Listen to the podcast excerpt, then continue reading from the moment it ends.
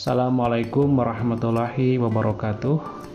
Terima kasih pada kelompok Muhammad Revan Firmansah, Nadia Agustin Azari, dan Rahma Nur Karimah ya, yang telah memaparkan yang sangat baik ya tentang Extreme Programming Model ya. Bapak akan sedikit memberikan tambahan dan memperkuat materi yang sudah disampaikan tadi ya.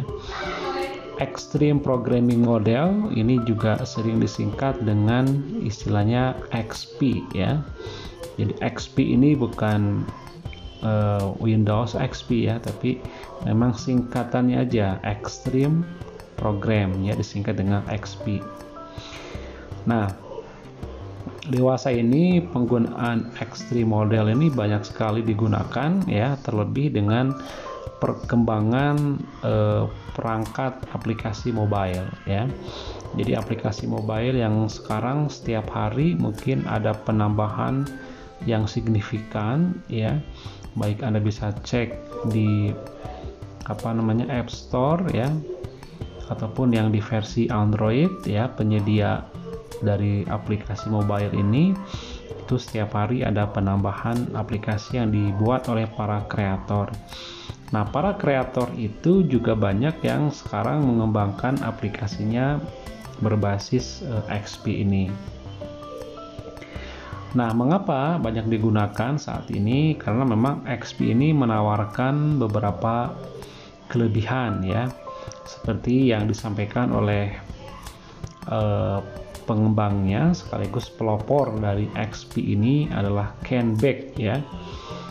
Ken Beck mengatakan bahwa XP ini atau Extreme Programming ya adalah sebuah metode pengembangan software yang cepat, efisien, dan low risk atau beresiko rendah, tapi juga fleksibel, terprediksi, jadi artinya bisa prediktif, jadi bisa ditentukan, diprediksikan, diestimasikan e, biayanya, waktu penyelesaiannya gitu ya Kemudian scientific, jadi meskipun sederhana, meskipun dibuat simpel, tapi tetap mengutamakan kaidah keilmuan ya, scientific dan juga menyenangkan gitu.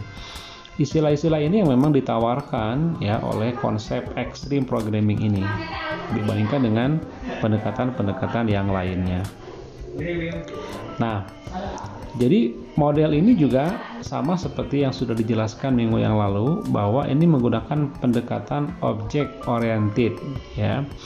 Jadi kalau kita lihat eh, aplikasi yang digunakannya lebih pada object oriented bukan yang berbasis baris gitu ya. Oleh karena itu, maka para pengembang, para programmer dengan menggunakan pendekatan ini bisa lebih menyenangkan tadi jadi kata menyenangkan sebagai salah satu kata kunci dari definisinya XP model ini itu berangkat dari cara e, pengoperasian dari softwarenya yang lebih banyak berbasis pada object oriented. Jadi kalau sekarang misalnya yang lagi sangat booming di dunia multimedia misalnya ada Unity, ada Blender ya. Itu produk-produk yang berbasis object oriented ya karena si pengguna si programmer itu sudah disuguhkan dengan tampilan-tampilan interfacing menu kemudian juga tampilan-tampilan perintah-perintah uh, command-command yang sudah tersusun sedemikian rupa gitu ya. Jadi kalau dulu setiap command ya perintah-perintah yang akan diketikkan di zamannya baris oriented itu tentu harus diketikkan secara manual sekarang kita tinggal menggunakan semua tool yang sudah tersedia. Toolbar toolbarnya sudah sangat lengkap, sudah sangat mudah untuk kita gunakan. Jadi kalau kita bicara tentang bagaimana membuat misalnya produk 3D, kita akan mem memanfaatkan uh, tools misalnya tentang texturize gitu.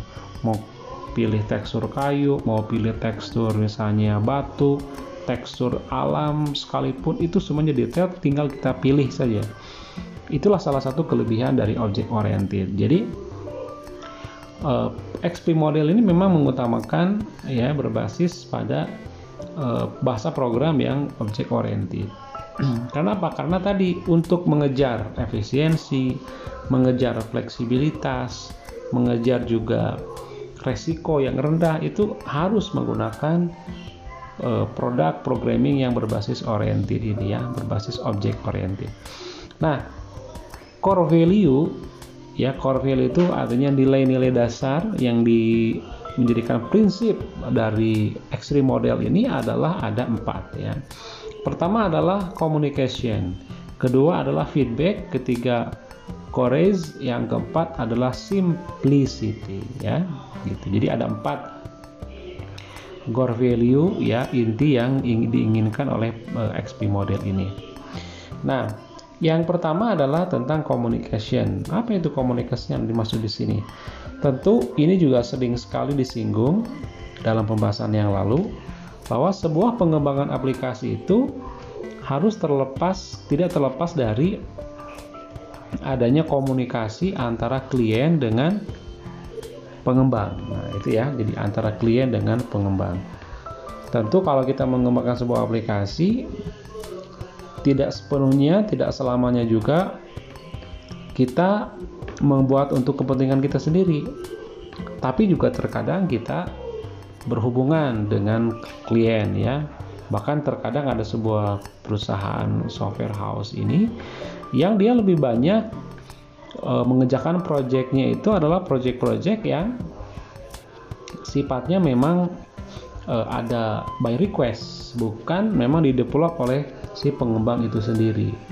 Nah, oleh karena itu, karena kita berhubungan langsung dengan namanya klien, ya pemesan dari programnya, pemesan dari aplikasinya, maka kita harus sangat mengutamakan adanya pola komunikasi yang intens, ya gitu ya.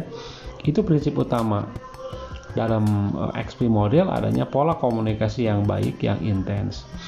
Bahkan ini yang membedakan dengan model yang lain. Dalam model ini itu dimungkinkan komunikasinya secara lebih langsung direct tatap muka jika perlu memang si klien itu bisa langsung datang bisa langsung melihat meninjau pada dapur dari si pengembangnya ini terkadang di pengembangan yang lain itu terkadang tidak diperbolehkan ya ada istilah namanya apa rahasia perusahaan kan. Jadi rahasia perusahaan itu ada bagian-bagian yang memang tidak di, boleh diketahui oleh publik. Karena nanti kalau ketahuan itu menjadi e, bisa memudarkan popularitas bahkan bisa meruntuhkan jadi si perusahaan itu karena dia punya rahasia-rahasia yang e, tersembunyi gitu.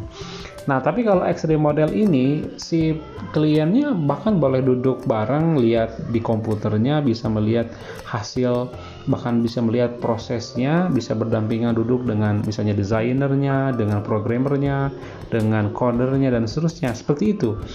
Jadi tidak ada rahasia di antara mereka supaya benar-benar komunikasinya intens. Jika memang jika memang ada bagian yang memang bisa langsung ditunjukkan kekurangannya oleh si klien itu sangat memungkinkan di sini ya.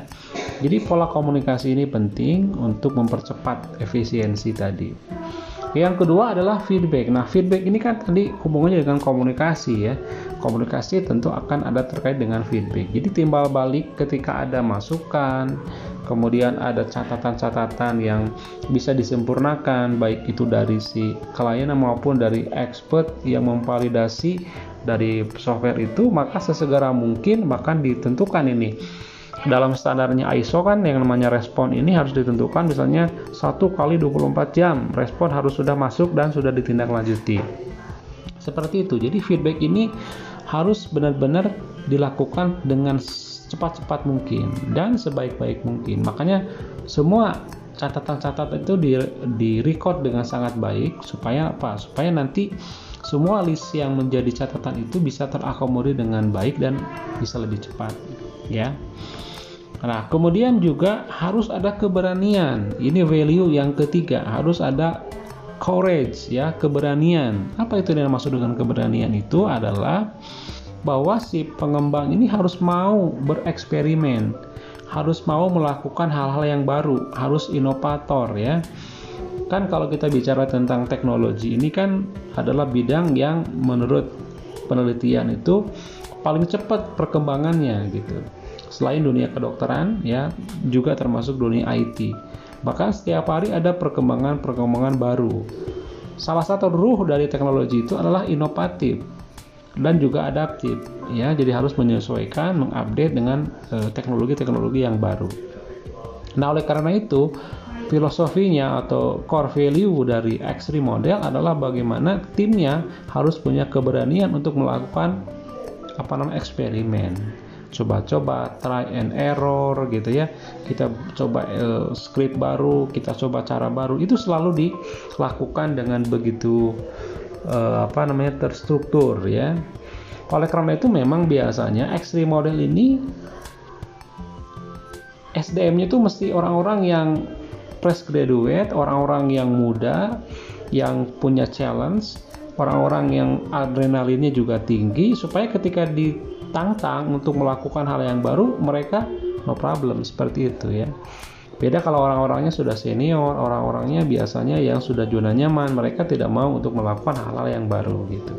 Makanya biasanya selektif juga nih para pengembang, para eh, apa namanya ownersnya ketika memilih eh, para karyawannya dipilih orang-orang yang memang berjiwa muda, yang mau melakukan perubahan-perubahan yang eh, ekstrim ya. Oke ya, jadi itu di antaranya filosofinya Kemudian juga yang terakhir filosofinya adalah simplicity, kesederhanaan ya. Jadi X3 model ini harus juga mengutamakan kesederhanaan. Memang sekarang itu filosofi untuk segala macam adalah apa namanya small is beautiful ya. Yang kecil, yang sederhana, yang simple itu menjadi sesuatu hal yang menarik, yang indah. Itu sekarang itu modelnya seperti itu. Ini salah satu pelopornya adalah Google ya. Kalau di dunia IT itu. Kalau yang lain itu dulu pada awal perkembangannya serba mengutamakan uh, interfacingnya yang rame, yang multimedia, yang terlihat wah dan seterusnya. Tapi kalau kita lihat Google ini tampilannya simplicity dengan background yang warnanya cukup putih, tulisannya Google sedikit, ada browsernya udah. Selebihnya adalah kekayaan dari konten ketika orang mengklik satu kali maka disuguhkan begitu banyak bahkan sampai jutaan konten dari satu kata kunci yang dicari. Jadi artinya kesederhanaan tapi bukan berarti menyederhanakan sesuatu ya. Karena beda menyederhanakan sesuatu dengan punya prinsip simplicity kesederhanaan gitu.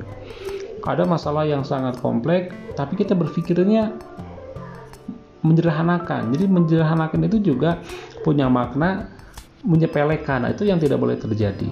Tetap prinsip-prinsip dasarnya, kompleksitasnya harus kita tangkap, tapi bagaimana itu menjadi sesuatu hal yang sederhana. Terutama nanti kalau si program itu sudah bersentuhan dengan end usernya, dengan pengguna akhir. Pengguna akhir, apalagi yang beragam ya, yang beragam, yang literasi IT-nya pun juga tidak semuanya literate gitu ya tentu harus sangat memperhatikan simplicity ini gitu.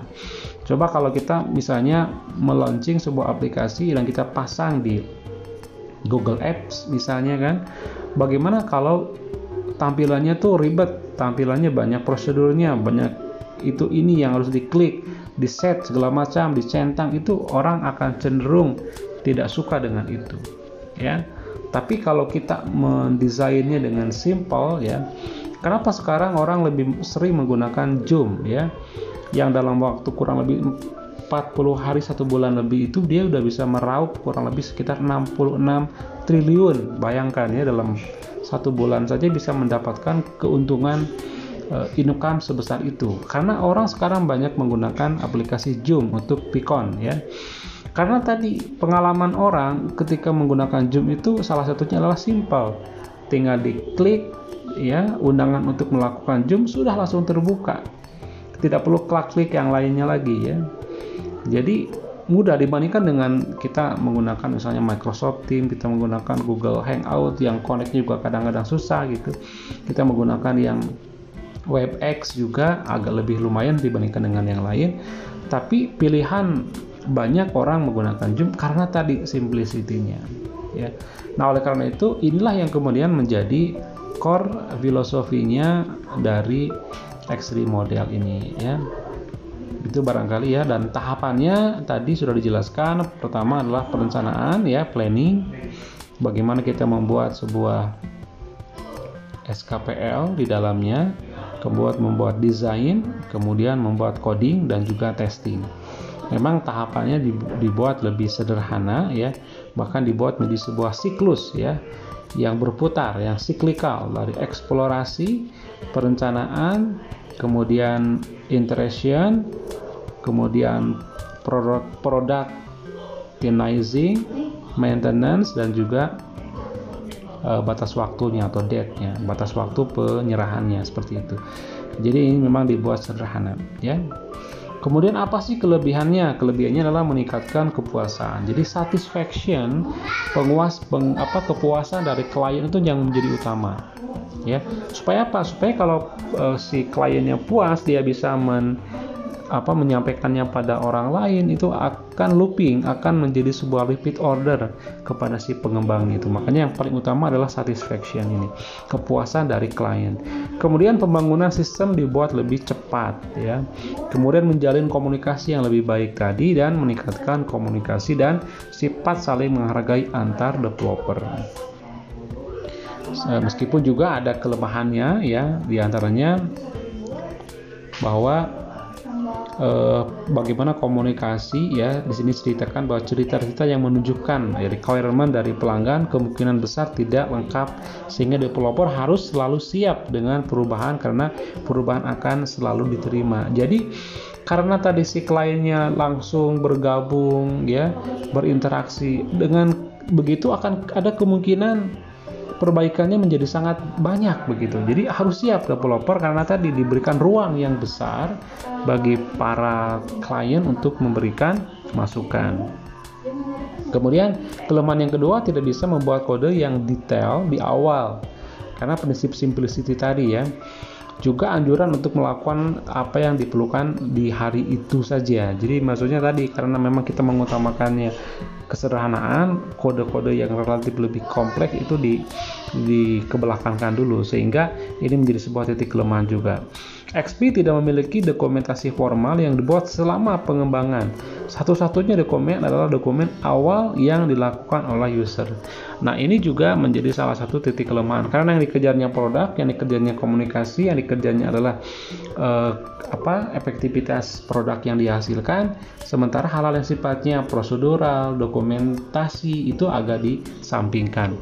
Nah, memang ini juga terkadang menjadi kelemahan ketika harus direcord si data-data proses prosedur pengembangannya.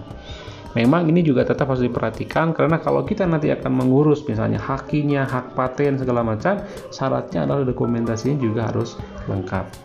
Baik, itu saja mungkin yang bisa disampaikan ya. Tidak terasa ini sudah 17 menit, 18 menit informasi yang saya sampaikan.